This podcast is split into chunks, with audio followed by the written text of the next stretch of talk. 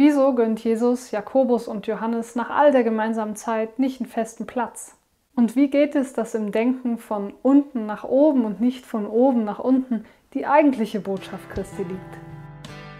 Lena, der Eulenfisch-Podcast mit Lena Beuth. Die Frage der beiden Jünger an Jesus klingt für mich auf zwei Weisen. Einmal die Sehnsucht der beiden nach äußerem, sichtbaren Halt und eine Perspektive auf Zukunft hin.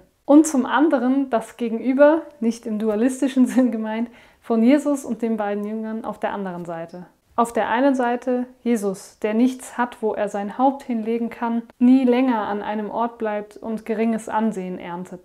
Auf der anderen Seite die Jünger mit ihrer Sehnsucht nach einem Ort, nach einem bleibenden Platz und nach Anerkennung. Das ist nur allzu menschlich und die Botschaft greift das auch direkt auf. Hier wird versucht zu erklären, warum die Umwertung aller Werte, also die Schwäche als die eigentliche Stärke und das Niedrige als das eigentlich Große, warum in dieser Dynamik die Fülle liegt.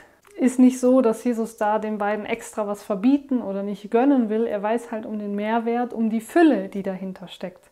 Und das aus Liebe. Diese Unverfügbarkeit, diese Armut, um die es ja auch geht, ist ohne die Liebe nur rein äußerlich. Weil nur in der Liebe, der reinen Liebe, die jegliche Macht- und Sozialstrukturen durchbrechen kann, in ihr liegt Anfang und Ziel der Botschaft, nämlich das Leben in Fülle. Und der Paulus, der sagt das ja im ersten Korintherbrief auch, wenn er sagt, alles Äußerliche, alles Machbare, alles Erfahrbare ist nichts, ist leer, wenn es nicht auch die Liebe beinhaltet. Und passend zum heutigen Evangelium betont er auch, die Liebe sucht nicht ihren Vorteil.